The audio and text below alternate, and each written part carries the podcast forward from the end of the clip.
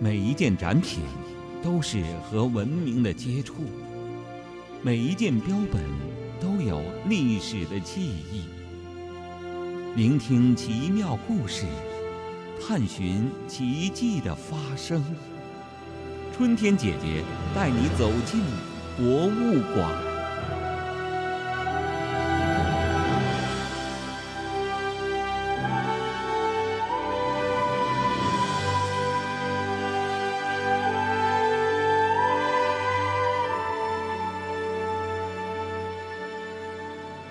亲爱的小朋友，欢迎收听这一期的《博物馆奇妙故事》。今天做客的嘉宾是北京自然博物馆的讲解员老师刘珊啊，又见面了，欢迎刘珊老师。小朋友们，大家好。嗯，那今天你打算给小朋友们讲什么奇妙的故事呢？今天呢，我给大家带来的这个故事啊，是关于咱们脚下踩的地层。地层，不过和小朋友来讲地层的话，会不会有一点枯燥？他们会不明白呢？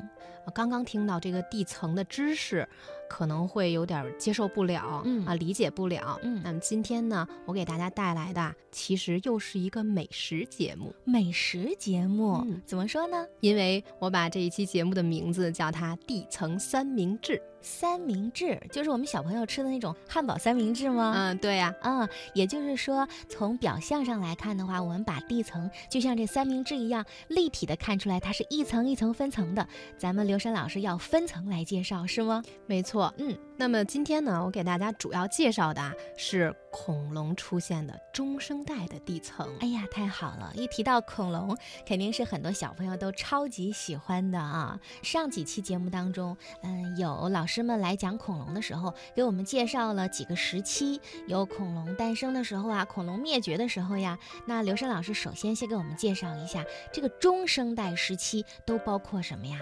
中生代时期啊，咱们首先来解释一下为什么叫。叫中生代呢？啊啊，其实就是中间生存的时代，叫中生代。那之前的和之后的又叫什么呢？也就是恐龙是出现在这个时期的。那么在恐龙之前出现的这个时代，我们叫它古生代。古生代，古代的古啊，古生代。那么在恐龙。之后出现的，包括咱们人类现在出现的时代叫什么呢？叫新生代。新生代啊，明白了。那就是说，恐龙生活的时期就正好在中生代时期。没错。嗯，那我们平时经常好像不太提这个时期，我们主要是说什么白垩纪呀、侏罗纪呀，就是包括在中生代时期里面吗？没错，嗯啊，有的小朋友啊，可能啊都会这个非常积极踊跃的回答这个问题：恐龙生活在什么时期？嗯，有人说白垩纪、侏罗纪、三叠纪，嗯，这些纪啊，这个名字大家都能说得出来。嗯，那可能呢，呃，细致再分一分，说一下他们的顺序，可能有的小朋友可能会有一些误差，会说错。对，谁在前，谁在后？对，嗯，如果呀搞不清楚这个顺序问题。今天可就看不到恐龙了哦，明白了。那下面就请刘珊老师详细的给我们介绍一下吧。好，首先咱们要知道中生代时期是从什么时候开始的？嗯，具体时期呢是在二点五二亿年前到六千六百万年前，嗯，中间历时了有一点八六亿年之久呢。哦，这么长时间，两亿年的时间。嗯，大概两亿年期间都有恐龙吗？对呀，都是有。恐龙的，那可能小朋友会有想象，两亿年确实很久远。嗯，到底有多久远呢？嗯，老师给大家打一个比方啊，嗯，比方说呢，咱们都知道地球已经经历了四十六亿年的历史了，是现在四十六亿岁。对，那么如果把地球啊这四十六亿年化为一天的时间，就是二十四个小时，那么我们猜一猜，恐龙出现在一天当中。出现了多长时间呢？嗯，大概是出现了有一个小时吗？啊，春天姐姐答的非常的接近正确答案了。哦，啊，恐龙出现在一天当中有五十二分钟，五十二分钟啊，好精确的数字了啊。嗯嗯，那么咱们人类出现了有多久呢？人类，我觉得可能只有五分钟吗？有吗？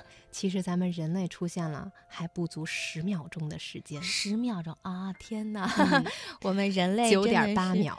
对，现在是地球的主宰，但实际上真的没有办法和恐龙生活的那个时期那么久远相比了。没错，那么恐龙占据在这个地球上面是太久太久的时间了啊，将近两亿年的历史了。那么咱们从中呢又能了解到好多恐龙的这个多样性，有好多好多种恐。龙，嗯啊，那么咱们要了解的就是。恐龙出现的时间，从最开始的三叠纪末期出现的，接下来是侏罗纪，最后是白垩纪，这才是正确的时间顺序。啊。那可能有的家长朋友可能会从一部电影来了解到咱们的恐龙，就是《侏罗纪公园》这部电影是非常的有名。嗯。啊，那么其实啊，侏罗纪仅仅指的是其中的一个时期，嗯，而且是恐龙最繁盛的时期，嗯。到最后是在白垩纪的末期，他们走向了灭亡的，这是他们的一个时间顺序。嗯，那我们今天说到了地层三明治，那就很有必要的把这个时期当中会给我们划分出不同的层次来。那首先我们先要介绍的是这三明治的什么地方呢？首先呢，咱们啊来了解一下它地层啊，它是由什么来排序的？嗯，咱们就来知道该从哪儿下手，好啊，打这个地基了。好，科学家呢是以一个地层的判定，嗯，是由什么来判定的呢？嗯，其实啊，他们是由最老的这个地层是在最下面，嗯，比较年轻的地层呢是在最上面，嗯。那么大家就知道了，离咱们最遥远的应该是三叠纪了，对吧？三叠纪应该是在最下面啊。然后接下来是侏罗纪时期，然后是白垩纪时期。那么这三层的顺序咱们搞明白了，那么接下来咱们继续就可以往里面进行进一步的这个了解了。嗯，这个三叠纪、侏罗纪、白垩纪啊，这个名字有些拗口。嗯。可能小朋友在最初了解到它的时候，为什么叫这个名字啊？这么拗口？为什么叫三叠、侏罗、白垩呀？是啊，谁起的名字呀？啊，老师呢给大家解释一下。嗯，之所以叫三叠纪，因为它是由三个岩性地层组成的，所以叫它三叠纪。哦，而三叠纪呢，在这个时期啊，因为气候是比较干燥的啊，就像火焰山一样，非常的干燥，这个炎热。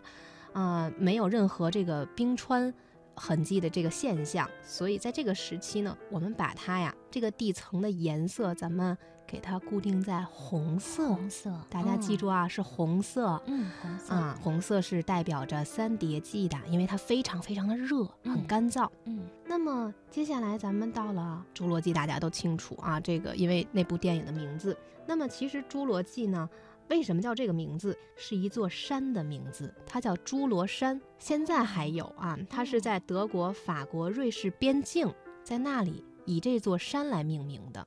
那个时候的地层呢，其实是以黄色的砂岩为主，所以小朋友要记住啊，在侏罗纪时期，咱们是以黄色为主啊，黄色。到了白垩纪时期。为什么叫白垩呀？这是什么东西呢？嗯，白垩啊，是一种叫做白垩土的东西。嗯，白垩土是什么的喽？对，没错，是白色的。嗯，就像小朋友都知道，老师用的粉笔，其实它就是白垩做的。啊，有点这个石膏的感觉，是不是？因为在那个时期有好多的这个甲壳类的动物的遗骸啊，这个沉淀成为碳酸钙，所以呢，它是以白色为主了。嗯，所以是白垩纪。自然呢，这个纪咱们就是以白色作为代表了。啊，也就是说，现在三叠纪是红的，侏罗纪是黄的，对，白垩纪是白的，对，三层就带出来了啊。对，嗯，咱们都知道了，这个三叠纪代表红颜色。侏罗纪代表黄颜色，而白垩纪代表白颜色。是，那么这三种颜色咱们搞清楚了，顺序咱们还记得吧？嗯啊，那么最下面应该是红色的，中间是黄色的，上面是白色的。嗯，简单的这个三明治的这个外形，大家应该有了一定的概念了。嗯啊，那么接下来咱们美食节目要上场喽。哦，那就是说我们要找出红色可以吃的。黄色可以吃的，还有白色可以吃的东西，把它变成像地层一样，是不是？对，嗯嗯。那么大家可以准备好面包坯子，嗯啊，在最下面是红色的，对吧？那么红色的咱们可以以这种火腿肉来代替，嗯啊，红颜色。中间是黄色的，那什么是黄色的呢？大家小朋友们应该都吃过蛋黄，对吧？对。那么蛋黄就代表着这个侏罗纪时期。嗯。最上面是白色的，什么是白色的呢？嗯，蛋清是白色的。对。所以咱们可以在煎鸡蛋的时候啊，让妈妈把这个蛋黄和蛋清分开。所以这样就可以了，咱们的三明治就做好了，大家可以开动喽。哦，非常感谢刘珊老师这么一说的话呢，我们就把这中生代时期的这个地层的颜色，还有地层的这个顺序，我们都弄明白了。而且呢，如果你在家喜欢做一些面包啊、蛋糕啊这样的一些简单的小食品的话呢，你也可以在家做一道。叫做地层三明治的好吃东西，给爸爸妈妈品尝一下。记住啊，最下面是红色，中间是黄色，上面是白色，这样就形成了我们整个中生代时期的这个地层的现象了啊。好的，那这一期非常有意思，小朋友你。知道了吗？啊，非常感谢刘山老师做客小喇叭节目，为我们来讲解非常有趣的博物馆故事。那以后有时间还要多来哦。好的，谢谢春天姐姐。那么小朋友再见喽。